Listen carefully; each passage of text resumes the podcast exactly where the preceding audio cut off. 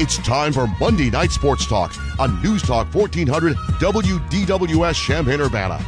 Featuring the News Gazette media sports writers Matt Daniels, Bob Asmussen, and Scott Richey.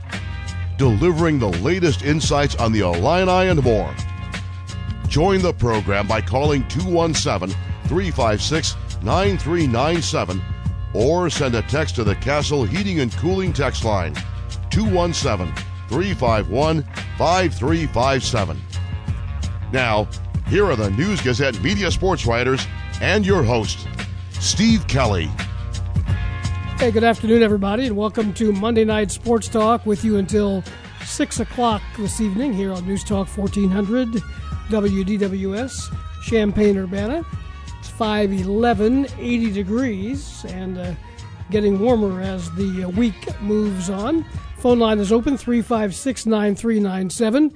Matt Daniels, the sports editor of the uh, News Gazette, is here with us. Scott Richey as well. And Bob Asmussen will join us in just a moment on the telephone, as always, here on Monday Night Sports Talk. Uh, another sports show with not a lot of sports to talk about, but uh, there's a lot going on in uh, this uh, year of 2020 as we move into the month of June that uh, when you think you've seen most uh, of everything, other stuff comes along. Matthew. Yeah, it's been uh, it's been a it's been a week. Uh, you know, ever since we sat in here last two weeks ago, since we were off on, on Memorial Day, so much has happened uh, in the world, and uh, you know, I think we're all still each individual person is trying to come to grips with everything that that's going on and, and what we're seeing on TV and, and what Scott uh, you know saw this afternoon uh, down at the the Champaign County Courthouse in Urbana and goes to show you too that basketball writers can cover news because Scott did that this afternoon with a, a Facebook Live video that uh, I think had 90,000 reaches, and it's only been up for a couple hours uh, based on the, the peaceful protests that took place uh, in Urbana. Uh, yeah, it, it just, uh, you know, everything that's gone on these last, you know, 11 weeks. Um, no one, I think, anticipated any of this happening at all. First with COVID 19 and the pandemic, and then sports getting canceled, and obviously the you know the senseless killing of, of George Floyd last Monday a week ago in, in Minneapolis, which has triggered all these these protests across the country, and you know we saw it come to our our backyard here in Champaign uh, over the weekend and, and again today. So it's just uh, it's a trying time for our country. You know, it's one that you know I think you know when I talk to my parents, you know they always bring up kind of the late '60s and 1968 and, and all the unrest that was going on in that particular year. And you know, when my kids are older someday, um, you know, I'll be able to, unfortunately, tell them about all the crazy and messed up events of, of 2020 so far. Of course, I'm the veteran on this. Uh, this particular panel, but I remember the, the, the mid 60s certainly very vividly. 1970, Kent mm-hmm. State University. Mm-hmm. I was still living in Ohio at that time, and but uh, that didn't um, I mean, it was bad. It didn't seem to hit as close to home as this uh, situation with the with the virus and what's happened in the last uh, few days, the last less than a, almost exactly a week, I guess, since the um, Minneapolis situation. It's uh, just look at things differently. Scott, as you uh, as Matt mentioned, you were out in Urbana this afternoon. Any idea what? The, it's kind of hard to judge the size of a crowd in something like that. Yeah, and I don't think I'm good at that either. right, but I mean, just standing at one end of Broadway, looking back towards you know back towards uh, the courthouse, the street was entirely full, and that I mean that's several blocks away. So I, thousands, maybe mm-hmm. thousands plural, yeah. Know, showed up, and uh, at the very beginning they said it was important to keep it peaceful, and they did. You know, for for the entirety of that, so that, that was important. Um, yeah, it was. Did they go? It, it, they go from the courthouse down towards what is known as Five Points. Yeah, and and then what happened? They from there they went. I guess it was back south on Vine uh, towards the Urbana City building, okay. and that was kind of where I won't say it ended because you know some a portion of the group continued to march through campus, but that was kind of where the the main organized march ended.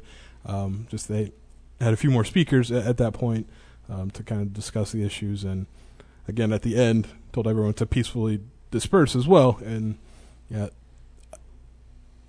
it was you know an opportunity for people to you know either get their voice heard or support you know their fellow community members. And it was done peacefully. And if what happened today in Urbana and I'm not sure if they ever actually technically made it to Champaign, but at least in Urbana hopefully it will overshadow some of what happened last night which was uh, you know You never looters wanna, you and never wanna- rioters they're yeah. c- trying to co-opt the message yeah, you never want to see what what, what transpired uh, at Marketplace Mall in, in Champaign, and then carried over to, to several businesses uh, on on Prospect and, and Champaign. And uh, you know, I thought what today's event in Urbana, uh, the way the organizers had it uh, set up, and, and the peacefulness that was all about, and, and they have every right to to protest. Um, but what transpired uh, Sunday afternoon into Sunday evening in Champaign uh, should never happen, and uh, hopefully that it does not uh, happen in, anymore in, in the future at all. Bob Asmussen with us on the telephone. Mr. Asmussen, how are you? I'm great. Thanks, guys. How you guys doing? We're hanging in there. Tell us uh, what you've been up to. What's new with you? We haven't seen you in a while. We talk to you every week, uh, pretty much. And uh, what's the latest with you? I've not been looting or rioting or protesting. I'm okay with two of those three. Protesting is fine. Rioting, no, I'm only good with one of those three. I'm sorry. And I've been basically at home. I had minor surgery last Thursday, and I'm getting better. Great doctors in St. Louis and here, so luckily I'm fine. And uh, I, everyone, everyone in the paper has been really supportive, which I always appreciate. But I've just been writing. I'm back writing today, so a lot of fun. So you got out of the house, uh, and by going to a medical facility, did you have to be tested for the virus? I did. I'm actually, yeah, I did. I was tested. I'm good. I'm clean. So, shockingly, I was clean since I haven't been outside for two months. I, I had, the only only way I could have gotten the virus is if Murphy brought it home. That's your the dog. Other than that, it was good. Other than that, it was good. So, yeah, I it was nice to know. I knew anyway, and uh, but it was it was nice to know that that I'm okay. So Talk- it's uh, everything's good. Talk a little bit about the process. If somebody hasn't been tested, I've, none of us have, No, I don't think. I so, uh, is, is there anything that uh, you'd like to say about the process of getting tested? Well, yeah, I'm, I'm going to talk about this tomorrow and Penny too. It's not as bad as I was warned about. So actually, that's probably good. So people think it's just going to be like your nose knocked out or ripped out or something. It's really the nurse that did it at Carle was so good and so fast. It was like not even worth worrying about. So in hindsight, I built myself up with this horrible, awful experience, and it was not that bad. So basically, I'd say if you need the test, get the test, and don't worry about that. That part will be over in seconds. You'll be fine. It's uncomfortable, uncomfortable for a short time, but it's worth it because then you have a little peace of mind, even for a day.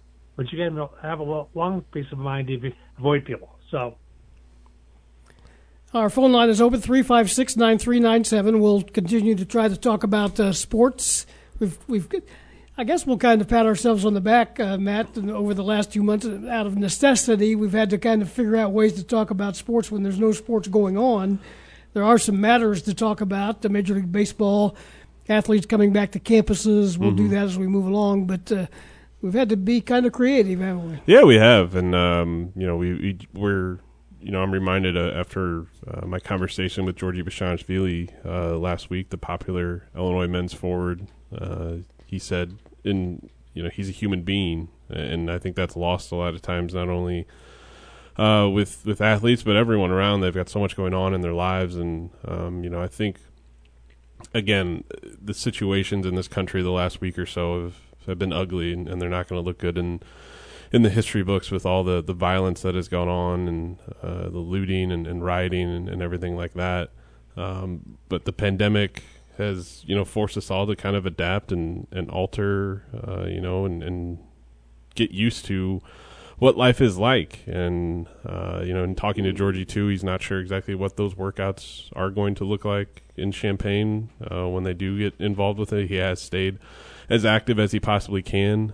Uh, he's doing some push-ups and sit-ups, and even joked that he's still doing his handstands in, in the grass. And he gets gets around and, and runs a little bit, and um, everyone's in the same boat though, so it's gonna uh, whenever they do resume workouts and things start to get back to kind of how they were pre-pandemic, maybe in terms of practices and eventually games. You're going to see a drop off maybe at the beginning, but I think we're all going to be so overjoyed to see live sports again that it, won't matter, uh, you know, if uh, a basketball player misses short on a, a jump shot or anything like that. 520 is the time. Monday Night Sports Talk. Bob, a guy that uh, that you and I got to know back in the uh, late 90s, early early 2000s. Jose Lewis, who was on the Illinois football coaching staff. It was sad to see that he passed away over the weekend at the uh, much too young age of 57. He had been battling cancer, but uh, a guy that coached on Ron Turner's staff from 1997 to 2002, and uh, certainly sad to hear about that. Oh yeah, really good guy. I got along with him really well. I saw his family. His his wife was around a lot, and they had young kids when he was here. And Ose went on to different stops along the way, and really, really good guy, really fun, a funny person that uh, always had a, you know, big smile on his face and really pleasant. And I think he really was a really good coach. Obviously, you're not getting continue, continue to get hired by school after school and program after program let you know what you're doing. So he knew what he was doing. I had heard about his uh, situation the last couple of years. I knew he'd been sick. I know he did a really good job to try to get back. And uh, yeah, my heart goes out, out to his family, also the Illinois family. I heard from Matt Sinclair today, who got really close to Jose later in life, and uh, Matt was really bummed out by the whole thing, obviously, and been talking to him lately. And and uh, he said Jose was really helpful when, when Matt has and his own issues. So that was I thought that was really nice. I think Jose touched other people beyond just the guys at his position. So I think a lot of people had a closeness to him. I'm sure Ron Turner is hurt by this, and a lot of the all the other coaches have worked with Jose during the time. Jose yeah. Lewis played at uh, Oregon State as a player, and then uh, coached not only here, but he was most recently on the staff at Vanderbilt as a defensive uh, analyst, a defensive uh, staff member there for the uh, Vanderbilt Commodores. 522, we'll take a break. We'll keep the phone lines open, 356 9397. We've got other things to talk about. We'll talk about uh, the Illinois football and basketball student athletes uh, getting set to uh, come back to town here in the next uh, few days. If that hasn't been adjusted at all, we'll kind of keep uh, an eye on that as well. I know some of the guys are here. We had Alex Palczewski Saturday morning on the show, and and he's back in town from the football team. So we'll do that. And if you'd like to join us, feel free to give us a call. This is Monday Night Sports Talk on DWS in Champaign Urbana.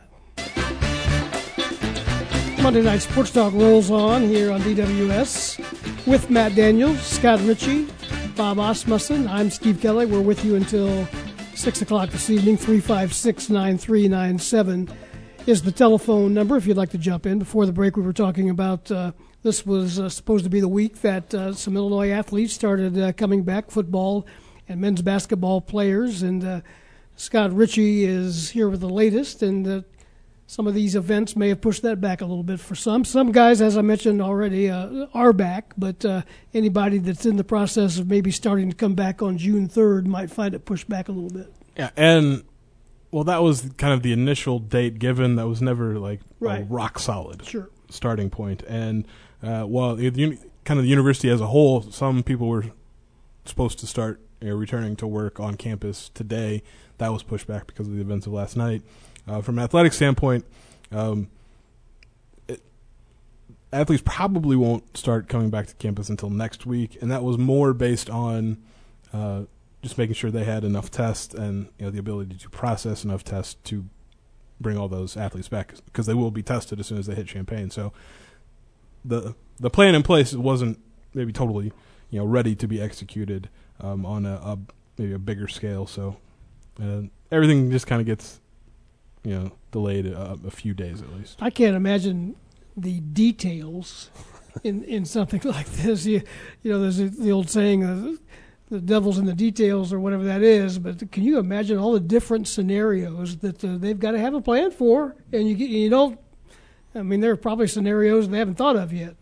Yeah. When uh, at Marshall, you know, athletes, some athletes had started to return to campus um, just in the last few days, and they had uh, at least first report was two student athletes and one staff member that tested positive. All of them were asymptomatic for the coronavirus, but that's going to happen at Illinois. Like some of these guys are probably going to have it if they're you know symptom- symptomatic or not. But that's why everyone's being tested when they get here, and then also, um, even if they don't test positive, are being you know, Basically quarantined. quarantine in a dorm. Yeah. For a, a And if they do have certain it, you'll be quarantined away from everybody else. Yeah, it's uh, you know uncharted territory, and uh, I'm sure we've said that thousands of times in the last uh, three months or so. But yeah, the the details that they have to work out. Uh, you know, I talked to uh, Kent Brown briefly, the uh, U of I sports longtime U of I sports information director, and he said on I talked to him on Friday before everything kind of transpired this weekend with with uh, the protests ramping up across the country. But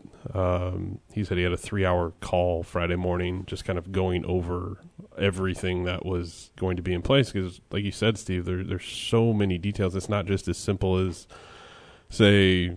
You know, Kofi Cockburn, who was home in, in New York, just getting on a plane and, and traveling back to Champaign and then driving up to Ubben and start working out. There, there's all sorts of protocols and procedures that they're going to have to to follow, and uh, you know it's really no surprise that uh, there's going to be bumps in the road as, it moves along because no one's ever done anything like this before, and um, it's going to be very interesting once they once they do get inside Ubben at some point, how those workouts take place, what the players are going to be able to do. It's not going to be like any summer that they've ever had, uh, both in basketball and and football, and then those two sports are kind of the test cases for what's to come in July uh, with volleyball, soccer, and women's basketball athletes. Hopefully, getting the chance to come back here, and you know, as Scott wrote in in last week's paper, uh, a multitude of stories on just this this topic. The return of the athletes really is voluntary, and I think that's something that Josh Whitman has really tried to emphasize throughout all this. That if there are athletes that don't feel comfortable coming back and are uncertain of how things are, uh, that's okay, and that's something that he has to emphasize to his coaches too, because as we've in the past, I've always kind of joked, "Oh, voluntary workouts are not really voluntary. You kind of need to be there." Kind of the peer pressure, not only from the coaching staff, but also the your teammates and everything. You, you just kind of expect to be there at all. So it's going to be a, you know, June's already off to a crazy start. So uh, we'll have to see how the rest of the month unfolds. Jump in here, Bob. You've been uh, working on football stories. I read with interest your uh, your work uh, over the weekend, yesterday's paper. Uh, you had Illinois going off to a six and zero start, but the uh, second half of that schedule is a whole lot tougher. What he's not going to say though, and I'm joking when I say this, Bob, but he initially had him, I think, at 11 and one or so. But I kind of made some tweaks that made it more more realistic. Not Bob. at all. Not even close to. No, I I'm joking. Bob did have them at seven and five. Right, seven five, and I really thought about eight and four. Actually, I probably would have given them one more game, maybe Iowa or maybe Minnesota, but I just couldn't do it. I think they're going to have a really good run to start, be six and zero, and then the, I think their schedule is not so much the team as the schedule. Now that doesn't mean they can't go six and zero and then go four and two the rest of the way. That that's possible, but it's not as likely given the the back of the half the schedule. It was so hard. I think if they could mix in a Purdue later on, a Rutgers later on, midway through the second half of the season, it would really help them. But unfortunately, they can't change anything unless they do what Matt said: do the whole double round robin in the Big Ten West. That might work better for Illinois. But right now, I think they're going to have some issues. And part of the problem is the Big Big Ten West is really going to be good. Wisconsin's going to be good. Minnesota's going to be good, and then Illinois across double A plays. Oh, they also Iowa. They also go, go play Indiana over there, and that's going to be hard too. So their schedule is just not a great schedule for them. And Ohio State's coming here, so it's going to be hard to win more than seven games. But uh, never, ne- never say never. Well, for Illinois to start out six and zero, they're going to win a couple on the road at the uh, beginning of Big Ten season, including one in Nebraska. That uh, certainly you got to figure that uh, Nebraska will be uh, better, and it's kind of a key year for Scott Frost and his team. But uh, on the road in uh, Lincoln, uh, it's been hundred years since, not quite, but almost since Yeah. The 24th, the Red, Gra- Red Grange's on the team. Bob, did you uh, Bob did you upset any of your relatives with that pick? Do you have do you I haven't heard anything yet. They- Okay. They, they, they don't always read the paper. I, I'm not even worried about it because I'll tell you, I have a pretty good explanation for the game. Obviously, when Illinois goes to Lincoln and there's 19,000 people there uh, screaming their whole lungs out for the whole game, that's a hard place to play. When they go this, this year in October, early October, it might be the first game. I don't think there'll be anybody there. So there's nobody there, that stadium is a lot less intimidating with zero people in the stands as opposed to 90,000. That's really a big part of why I picked that game like I did. I think if fans are back and they, and they're going to have a question about whether or not Nebraska continue, continues this streak, uh, they've had sellouts for 50 years plus, 50 plus years. But I think if they don't have fans there, that place is not going to be nearly as hard to play there. I was, I was thinking uh, the other day about some of these games. If there are no fans, would be like a spring game, maybe, uh, or if there's a, limited scrimmage. number of fans, Yeah. but not a spring game at Nebraska or Ohio State or some of those. no. But Regular, right? But a scrimmage, yeah, like a scrimmage. And again, I think the I think the lack of crowd in some of these buildings will help Illinois a lot of places. I think Indi- Indiana, the, that place has become a better stadium to play games at. I think in Nebraska, no question, will be easier. I think in Rutgers, yeah, again, the- Illinois has done well there over the last couple of years, so I think they can go there and win that game. So Wisconsin, again, boy, can you imagine going to a game there without jump around? I guess we can still do, do jump around, just nobody, the place won't shake. So that'll be interesting too. But that's a that, Wisconsin is tons easier without the crowd there. So again, the Illinois schedule, albeit hard, is not nearly as hard without fans. and certainly, uh, Scott, it takes away any, or not every, but certainly some of what is known as the home field advantage wherever you go. How that affects the guys, I don't know that how much they they really know about the fans on a last minute kick to win a game. Obviously, the the fans are a factor there, but uh, it, it'll be different as a player too.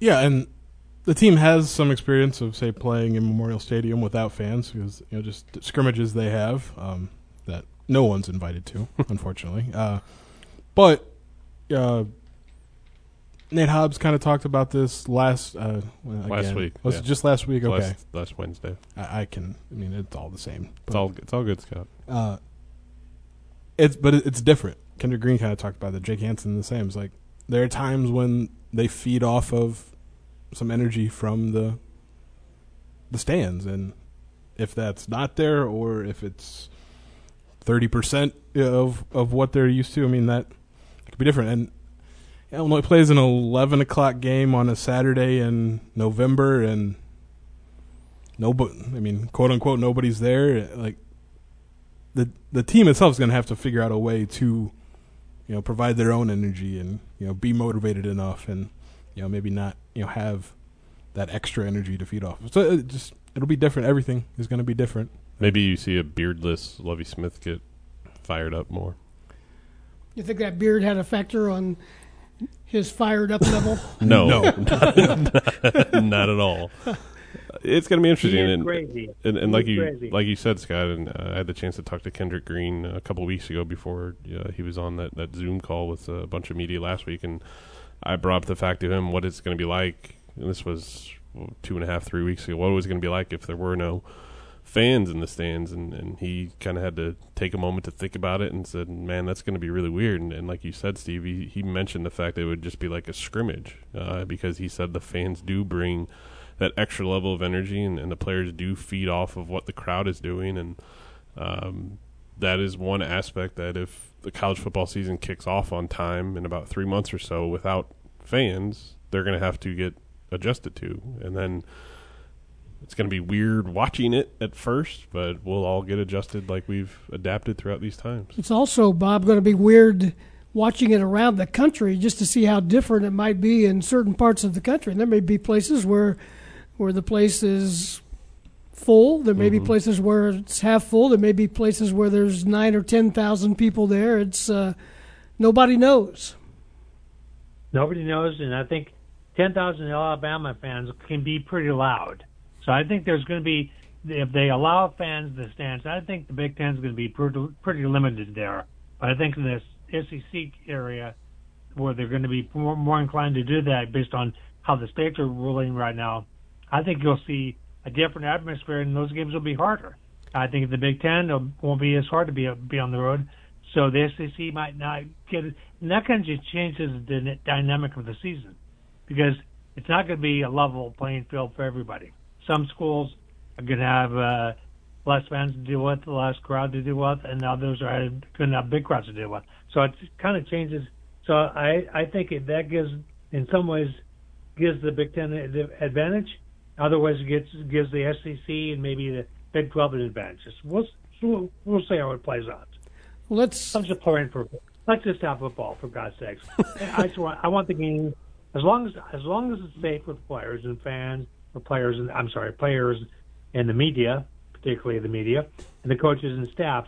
I want I want them to play, but if not if there's danger. But if there's no danger or little danger, let let's play the games, see, see how it goes, and then we'll look forward to the day 2021. I'm praying that we have full everything again.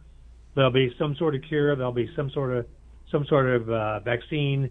We'll all be be able to go back to normal, and we'll all go, "Wow, that was weird." Like uh, look, wishing we would, would have some sort of way to blanket out of our minds. Think about this: if you've got, uh, say, you could have a third of a stadium, or, or, or even less, say, a quarter of a stadium. In some of these stadiums, that might be 10 or 15, 20,000 people. But if you've got that many people or no fans allowed in in Columbus or Ann Arbor or mm-hmm. Athens, Georgia or mm-hmm. Tuscaloosa, Tuscaloosa or whatever, can you imagine how many hundreds of thousands of fans might be just right outside the stadium? Yeah, exactly. And um, you know, we're we're kind of seeing that a little bit with, with NASCAR uh, having resumed a couple weeks ago, where there are no fans in, in the stands right now, but there are people that do make the drive and kind of just sit outside the the venue and um, do what NASCAR fans do. But anyway, college football that that is a good point too, and um, it, it's there's so much just weirdness going on in the country right now. So much on strange times. I mean, things we've never seen before in, in our lifetimes with the the pandemic, and then add on the fact with you know the the protests that are going on right now. Uh, but if there aren't fans, like you said, Steve, if you can't get into Memorial Stadium, how are they? What are they going to do in terms of tailgating? Can they still tailgate before the games? And if so, are they going to have to socially distance? I'd imagine they would. Then again, like what? How do you? This goes. Eh, sports is such a copycat. Eh, I guess you see what happens at the professional level, it trickles down to the college level, and it trickles down to the high school level, and the youth level, things like that you know, I was talking to a local high school administrator about a week ago, and uh, they mentioned the fact that if they do have school in the fall and they have sporting events go on, but fans aren't allowed there, a certain number of fans, how do they control that? And it's different than I would imagine for a football game at Illinois, where they've got staffing and security in place to ensure that people do not go into Memorial Stadium. But if there's a high school football game going on on Friday night, say Centennial Central, Champaign Central playing each other at Tommy Stewart Field. How do you how do you make sure people don't go into the game? I mean, these are all questions we don't have answers for right now. And if sports does happen this fall as scheduled, these are all going to have to be answered at some point before you know the games and the events start. Well, a lot of high school stadiums, you can stand along the fence mm-hmm. and look into the stadium. Yeah. Do you have to do the yeah. social distancing there? Or how do you? Yeah, you know, I, I wrote about uh, this past Sunday. I wrote about a uh, Jalen Powell. She's just graduated uh, at Unity. She plays softball, and she plays on a, a summer travel softball team based, based out of Peoria, and, and they're scheduled to have tournaments coming up here in in June uh, out of state, and they've got restrictions on. She said, as far as the games go, that if there's bleachers like right behind home plate, people can't sit there, but the parents can spread out down the the foul lines or watch behind the fence, but they have to kind of maintain proper social distancing in, in that regards. It's all just basically the people are going to have to police themselves in, in terms of making sure that they're following the, the protocols that are in place at that given time uh, due to what the situation is like, health situation is, is like at that current time. That's not going to happen. I'll, No, I I'll know. just go ahead. And, I'll be the one to say it that uh, just as general human beings, we we can't do that. Well, and then you think too, if Memorial Stadium does is able to have fans, but it's limited amount, say it's twenty percent of capacity. That's what roughly twelve thousand people that could go into Memorial Stadium. You would imagine they'd have to be spaced out then. So how do you make sure that? Because a big part of going to sporting events is going with friends and family and experiencing the whole atmosphere and sitting next to someone and talking about the game and if you're sitting six feet apart from them on the bleachers at Memorial Stadium, I don't know. I got this one. Okay, Bob. Here, here's I got there you go. I, that's why I served it up for you. I got this. Well, you said as families. Right now, my family, we're together. We eat dinner together. We're not socially distancing Mhm. because we don't know. None of us is positive. So we're positive people, but not we're not positive with the coronavirus. so I think what you do is you you allow people that know each other. So uh, like maybe a family or two that have been hanging out the last month or two, let, them go to the game, together, but I, then they're separated from the next group. So it becomes kind of like kind of like a little bunch of little amoebas in the stadiums, and they will we'll have to be careful. I promise also still a distance from everyone because I don't want this thing based on what Bruce Schwartzer told me.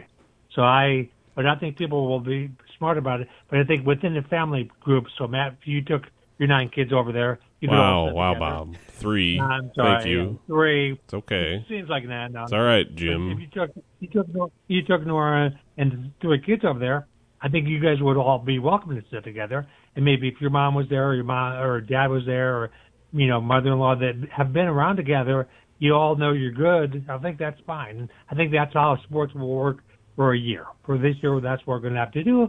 That's okay. We'll talk more about that. We'll talk about Major League Baseball. There have been some uh, proposals going back and forth, uh, not met very well on either end with the proposal and counter proposal. That and more coming up on Monday Night Sports Talk. If you'd like to join us, 356 9397 is the number. We're back with more after this. Stay with us. 549 Monday Night Sports Talk with you until 6 o'clock here on DWS. Steve Kelly along with Matt Daniels, Scott Richey, Bob Asmussen. If you'd like to join us, 356 9397. Mr. Asmussen, I understand you talked to um, a Hall of Famer here recently, Simeon Rice. How did that go? It was great. Uh, him and I have known each other a long time, and he was gave me four. I texted him and said, "You got time to talk?" He said, "I got time." So he, we talked for. I figured it'd be ten minutes. It was forty, and he said a lot of very, very interesting things about this whole situation. Uh, he told me a lot of stories about him personally, uh, his experiences over the years, and what's different. A lot enforcement people, a lot of the things were not great, as you can imagine. And is, is such a, a cool, as he likes to use the word, chill guy. It's really good to get his perspective. He's very involved. It sounds like in trying to do something about this. He said he's contacted uh, district attorneys and lawyers and whatever he can do to kind of make a difference. So I, I think it's really good, and I think people will be interested, interested to read what he has to say. Uh, again, a great player here, a great player in- at Illinois, and obviously in the NFL for 12 years. So, uh, future Hall of Famer. I think I think college and pro football Hall of- Hall of Fame eventually for both both of those, and I think he's he was really really interesting. And that uh, that story will appear tomorrow. Is that correct? Yes. That's what I hope. The sports editor said yes. That's all right, Bob. I, w- I just typed stuff in and said it. Yeah, no, Yeah. It, it, it was. Uh, you know, I encourage everyone to read Bob's column off of what uh, Simeon Rice told him because there's some very uh, harrowing tales that he's had to endure and experience in his life, and it is really sad that he probably only had to endure all of that because he's a black man, and that is unspeakable and horrific that he's had to go through this, and it's not just it, it dates back to his Bob. Uh, you can read more in, in detail in, in Tuesday's paper, but it starts from when he was a teenager in in Ch- Chicago suburbs. He and his cousin had an incident, and then uh, throughout his pro career, happened to him when he was out in Arizona, and also when he was in Beverly Hills. Uh, as well. So that just kind of shows you that uh, it's it's a very unfortunate and ongoing problem in this country that, that needs to be rectified and, and needs to be resolved sooner uh, rather than later. But uh, yeah, we've kind of got some uh, comprehensive coverage, just kind of in, in Tuesday's paper, how uh, you know the sports world is, is kind of responding to the local sports communities, how, how it's kind of responding to all the unrest right now that, that's going on. Bob's column's one of them. Scott has kind of gone kind of done like a roundup uh, from a variety of Illinois coaches and athletes who have kind of made their presences known on social media.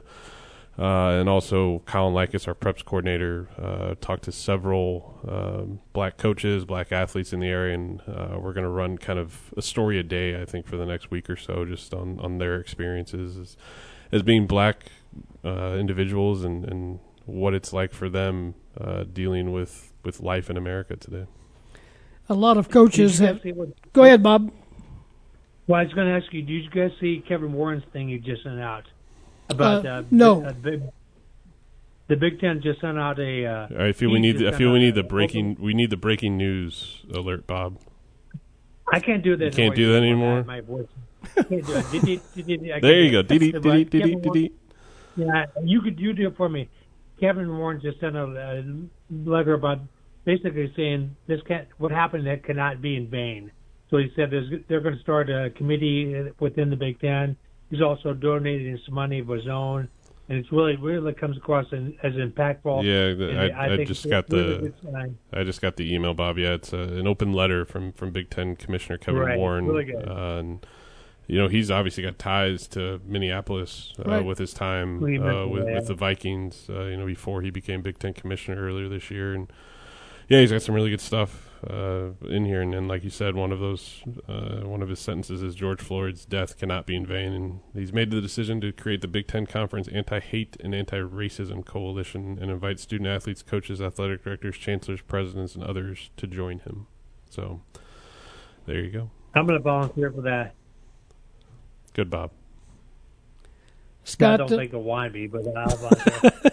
a lot of coaches have stepped up and uh, tweeted uh, their thoughts about things, including Brad Underwood, who did that uh, a day or so ago. And um, I think it's good to, to hear from people like that in times like this, and uh, hopefully it does some good. Yeah, and then you know Ayo Dosunmu was on uh, Big Ten Network with Dave Revsine uh, earlier right before we came on the yeah. show. Yeah. Um, just talked for a few minutes, and you know, he had, this was kind of the a similar theme with a lot of the different coaches that have posted something, but understands that he has a platform as a um, visible athlete, and in Ayo's case, a visible black athlete. That you know he kind of sees a responsibility to speak up uh, about not only this issue, but to continue to do so um, to you know, make events like this. Uh, just so maybe so they don't happen anymore. Um, so that's uh, it's kind of been the general theme, and with Brad Underwood is because he coaches a, a number of young, you know, black men that you know he felt necessary to, to speak up on the matter. So, and I mean that's that's a positive. I mean, I think the more faces you can put on this that people know, uh, people. I mean, I saying, you know, he knows he has you know, people look up to him, not just kids, but you know, just Illinois fans in general. So that maybe people will listen when when the message comes from from kind of that viewpoint. Got about four minutes left on uh, Monday Night Sports Talk. It's a key week, uh, Matt, for Major League Baseball. Let's hope they don't mess it up. They got to f- figure something out. Uh, I would say this week to uh, to get anything going by the first of July, and they don't appear to be very close. Yeah, it's uh, you know I was eight when the, the strike in 1994 happened, and I didn't really under, understand uh, all the decisions that went into what affected that. But I do remember the animosity that people had in this country when baseball did resume in, in 1995 and how it really took Mark McGwire and, and Sammy Sosa in their home run chase of 98 to get a lot of fans back in the game. And obviously, this is different times and different circumstances, but baseball, if the health situation allows it, has an opportunity to really kind of grab hold of the narrative and put a positive spin on their sport right now.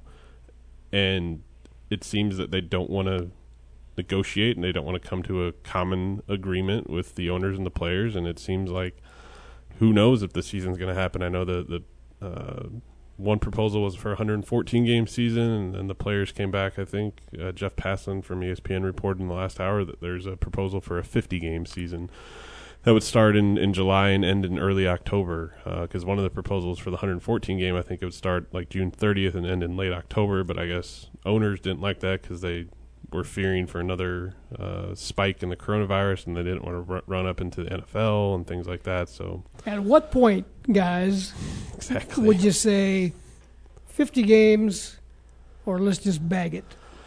Yeah, I don't know. That that might 50 be. games is not. You know, what do you think, Bob? I want them to play right now. I, I get that, I'm but so uh, there's got to be a cutoff Yeah, I'm point. So 50-50 is not enough. They got to play half the season. I love 95, by the way, Matt, because the Braves won the World Series that year.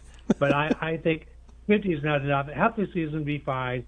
Start playing. We, we need the game back. These guys, put them in a room and tell them you're not leaving the room until you come out with your brains in check and get this thing figured out. you the country is going to hate you if you don't play baseball. Okay, we're going to hate you. And Matt's right. After '94, people were mad for a long time, And some still are. That straight up- There are a lot of people that, uh, yeah, you know, a lot of people that Yeah. gave up on baseball didn't go back. Well, and right, it. and they we need. Yeah, go ahead, Scott. Well, I was just gonna say you know, if you know the owners and players can't come to an agreement this year, and they do come back in 2021, uh, moratorium on PED testing. We got to have somebody hit 70 home runs again, just to Wow. to bring the people back. No, no, no.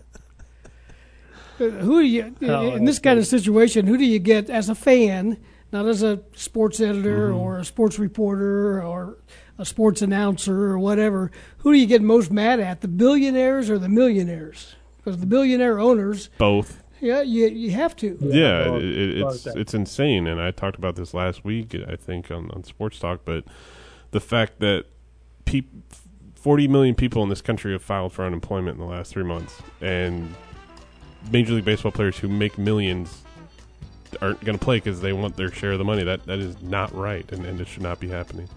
This is not the time for that. Uh, The music's the music's the cue. We got to go. I know, no, I meant this is not the time for players to have that kind of. Oh no, not at all. It, it's, it's completely selfish, and, and you don't need that, especially in, in this time in history right now.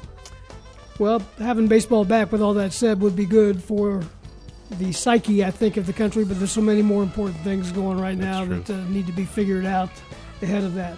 Scott Richey, Matt Daniels, Bob Asmussen, yours truly, Steve Kelly. We appreciate you listening. Bob, we'll talk to you again next week, if not before. Thanks for uh, popping on with us Thanks, on Great talking to you. WDWS, Champaign Urbana. Have a good night, everybody.